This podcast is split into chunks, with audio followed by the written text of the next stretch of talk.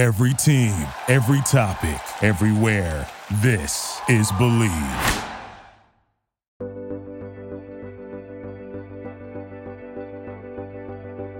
Hey, what's up? Welcome back into the Moment of Truth podcast. You know as well as I do that the NFL is back. College football is back, the MLB, NHL, and the NBA. It's almost like we're back to normal. Well, you might not be able to be at the game this year, but you can still be in on the action at Bet Online and have a little extra fun. Every now and then it's something that I enjoy doing. I got a little lucky here with a few prop bets over the weekend, so I'm excited about that. And you know, really from game spreads to totals, teams, players, coaching props, whatever you're looking for, it gives you more options to wager, and that's what I like best about it. I think some of the bets are more interesting than other places online, and there's always the online casino as well. It never closes. So head to betonline.ag and take advantage of the great sign up bonuses. Again, that's betonline.ag and sign up today. Bet Online, your online sportsbook experts. This week's guest is Rams insider, founder, and creator of the LA Football Podcast Network here on the Bleav Podcast Network, Ryan Dyrud. In this episode, we review the Rams' Week 1 performance, and Ryan breaks down what to look for in Week 2 when the Los Angeles Rams head to Philly to take on the Philadelphia Eagles. Welcoming in now to the Moment of Truth podcast is Rams insider and the creator and founder of LA Football Podcast and Network, Ryan Dyrud. Ryan, thank you so much for joining me. Megan, thanks for having me. Excited to uh, talk a little Rams football with you. Of course. And now that I'm in LA, I'm excited to jump into this. This is why I wanted to have you on this podcast today. So the Rams starting off the season 1 0 at the new SoFi Stadium. Let's talk about how awkward it was playing in front of no crowd at a $5 billion stadium. Yeah. Well, first of all, welcome to Los Angeles. Uh, great city to be in. I know it's uh, a rough. I don't know when you moved here, but with uh, pandemic and now the fires, you're you're not seeing the best of us. But uh, it's a good city. So, but SoFi, it's an amazing, amazing um, feat, amazing accomplishment. I was actually visited there back in February um, before everything shut down, and from then they were. It looked like years away from finishing. So the fact that they finished on time, I think, is a feat in itself. Um, but it's amazing stadium. But yeah, it's it's interesting watching these games. I think television does a good job of because of the crowd noise. It sounds still the same, but once they mm-hmm. pan out and you see no one in there, and and you can hear like the sideline guys like yelling stuff and guys yelling at the line of scrimmage, and they had to like bleep stuff out is always kind of a little awkward. But mm-hmm. you know they're doing the best they can. But yeah, it's definitely a strange phenomenon watching the sport that probably has the greatest home advantage of any sport there is, having absolutely zero.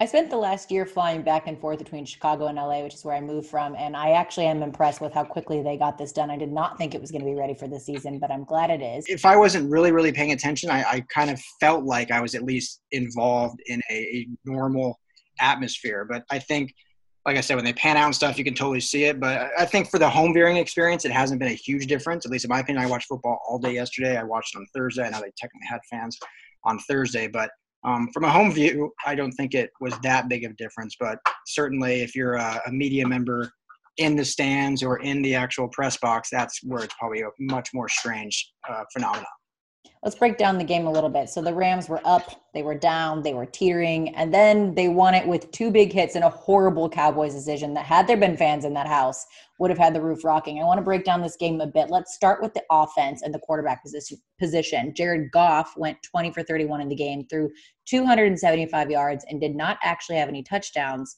and one interception, which came after a missed call by the refs with his helmet mm-hmm. shoved in his face. Overall, great day for Goff, but also a conservative day for the Rams nothing really jaw dropping in terms of big plays. How would you grade the Rams offense yesterday? Uh, well, they played like I, it's funny because they they have the same system now going into year four, but I felt like they played like an offense that was playing very conservative. They played like an offense that was felt like it had a lot of new wrinkles in it, but with such limited practice availability this offseason, they were kind of just taking their time, working the, you know, working the defense a little bit. But what I liked about it is they went back to their 200, 2018 form of, you know, a lot of play action, a lot of screen passes, a lot of, you know, getting receivers involved on short intermediate routes. We saw Robert Woods on the first drive have, I think, two bubble screens. Um, and the biggest thing for me was not abandoning the run, which is the biggest thing for Jared Goff to get going. Last year, you know we can talk about Todd Gurley or not because it kind of got outplayed last year, but but the the talk of him not getting enough carries or Sean McVay abandoning the run very early on didn't happen this game. Even when they did fall behind a little bit, you know, they ended the game with 40 carries, which was unheard of last year. So I like they went back to that because that's what made them so great in 2018 in their Super Bowl run mm-hmm. was the ability to run the ball and then use the play action, and then Jared Goff could, you know, be more, you know, felt comfortable in the pocket, but then it also opened up for big plays. So we didn't see the big plays yesterday. Part of that credit, Dallas has a very good defense. That doesn't get mm-hmm. talked about a lot. Have a very good front seven.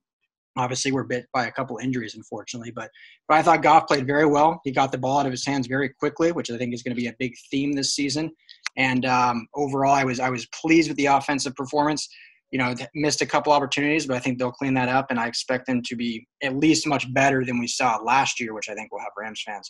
Um, I agree excited. with you. I think they did a great job at pushing the ball down the field with a clear intent to help the offensive line and not allow the Cowboys' defensive line to cause a ton of issues. They knocked yeah. their pass rush off plan, and it worked really well. But I don't think we've seen the best of Jared Goff yet. Um, Want to go to the defense now?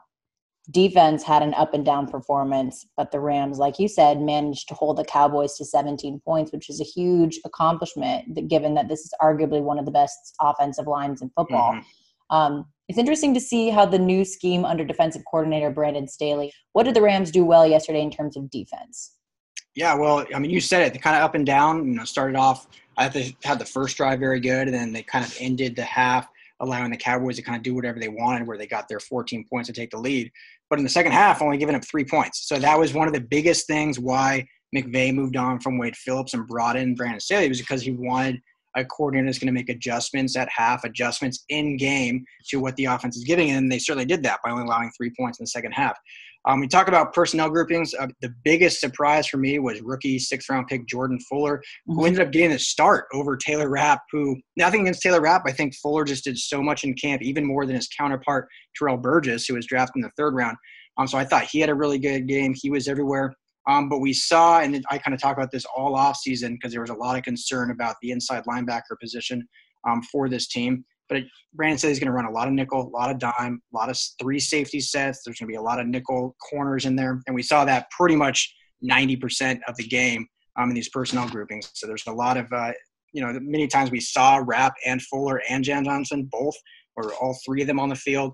Um, so I thought they did a good job of, you know, rotating guys in and out, being very um, intricate in what they were doing. But also, as I mentioned with the offense, this actually is a brand new defense they were learning. So it's going to take time to progress. And we saw that from first half to second half. And, you know, they got kind of bailed out maybe by a questionable call at the end. But I thought overall um, they played very good in, uh, for what they were going up against in a very, very solid Dallas Cowboys team in front of a non-existent home crowd, so there was no home field advantage, which the defense plays to. So, mm-hmm. and I didn't even get to Aaron Donald. I don't know if you want to talk about him, but obviously that guy's a one-man wrecking crew. Is one of the highlights has been going around the Twitterverse, if you will. We'll get to Aaron Donald. Let's talk about it. I mean, the dude is so good, right? I, I don't know how much you watch of it, but he's a game wrecker. He's on every play. There's that one highlight that's everyone's. I don't know if you've seen it, but it's going over everywhere. He's lining up on the outside, outside of Tyron Smith, tackle, he juts inside and knocks over two offensive players plus a running back on his way to it. Dak ended up getting the pass off, but on his way to Dak. So the guy's in on every play. He makes the players around him better. We saw Michael Brockers get a sack out of it. We saw Leonard Floyd get a sack out of it. So anytime Aaron Donald's healthy and uh, doing what he's doing, it's a good day for the Rams, and they'll be competitive every single game. I hate to lean on cliches here, but I do think that if the Rams can stay healthy this season, they are Super Bowl bound. After seeing what I saw yesterday and holding the Cowboys to 17 points, another rookie on the field, mm-hmm. Sam Sloman, settled in as the starter yesterday. Walk me through the special teams performance and what you liked and didn't like about yeah, obviously shaky start. Uh, he was kind of questioned, I should say, why they went with him over uh, Lirim and then uh, Austin MacGinnis. They had a three man camp battle for the kicker, and he probably had the worst camp out of the three, or at least throughout the, the scrimmage process. They had the two scrimmages at SoFi, um, but he finished strong at camp. And usually, when you have draft capital in a guy, and he's obviously the youngest of the bunch, is who you're going to go with. So, missed his first kick, 29 yarder, kind of a gimme, you know, pitching wedge shot, shorter than even an extra point. But he bounced back good. He then made his next two kicks, obviously made all the extra points. Um, he's got a big, strong leg. Uh, so I thought um, he bounced back, and I think they should have confidence in moving forward. I know guys will be nervous, at least fans will be nervous every time they see him now, but I think he's going to be a good, good um, kicker. And as far as the rest of the special teams, you know, didn't give up any really any big plays. Um, CeeDee Lamb was the punt returner mostly for the Cowboys. They were able to contain him. Um, Cooper Kupp did punt return duties for the Rams and usually just Fair caught it. I don't know if that's scripted because I don't want to risk any injury for their new $48 million guy. But um, overall, I thought special teams didn't hurt the team at all, and they didn't really, I guess, benefit. Benefits the wrong word, but didn't push the team into farther positives. But if they don't hurt the team, that's usually a good thing for special teams. What would you mm-hmm. like to see changed this week, and how can they improve for week two? Yeah, so they, will travel out to Philadelphia, go out east, and uh, a Philly team that I don't know how many of your listeners knows this, but blew a 17 to nothing lead to give up 24 unanswered points. So I'm sure they're going to be hungry to bounce back. And then the Rams, obviously coming off a win, will have to sustain that uh, positive energy. But you know, changes. I, I think for defensive wise, stay the course. I think they, as I mentioned, they got stronger throughout the game. So there's really not a whole lot they need to build upon on that. Uh, one thing I'd like they did from first half to second half was just pressuring the quarterback. That was one thing I taught. I did a little mid halftime recap, and I was like, we need to pressure the quarterback. First drive, Michael Brockers comes out and gets a sack. So that's something I want to see sustained throughout the game. Um, and then offensively, it's just sticking to the run game. Um, that opens things up for him. And then, like I said, in that first drive, Robert Woods getting three big plays right off the bat, and then he was kind of non-existent again until the second half. So once they move away from the script, I'd like to see McVay and the scheme kind of stick to what was working on that, you know, because every team has their first script, 15, 20 plays or so. Um, so hopefully, just those guys that were able to be really big contributors, they're able to keep with that and uh, really attack the Eagles' secondary, which is probably their weakest point of their defense is that secondary. So if they're able to get those screens and short intermediate plays going early, it'll open things up for the big plays where we could see, you know, Van Jefferson or, or Cooper Kupp going down the middle uh, deep and, and open things up. So, so that's what I like to see from. Well, thank you, Ryan, for coming on. I'd love to do something like this with you. I know that you've got your own podcast. Where can people find that? Yeah, no, thanks so much for having me. So, yeah, it's the LA Football Podcast, myself and a former NFL player Frosty Rucker with me. So, it's a lot of fun. Um, we air it on Mondays and Thursdays typically. You can just find it at lafbnetwork.com or, or anywhere you listen to podcasts. Uh, what are your Instagram, Twitter, Facebook handles so people can follow you? Yeah, absolutely. Anytime. Uh, Twitter, I'm just Ryan Dyrud, LAFB. Uh, everywhere else is Ryan Dyrud, first last name. So pretty, pretty, pretty easy to find me. Awesome. Thanks, Ryan. It's great to speak with you. Have a good week.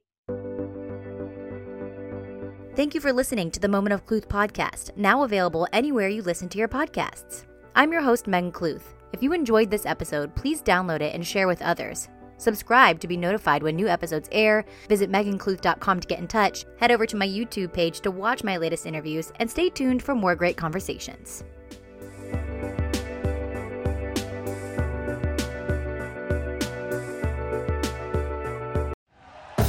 Thank you for listening to Bleav. You can show support to your host by subscribing to the show and giving us a five star rating on your preferred platform. Check us out at Bleav.com and search for B L E A V on YouTube.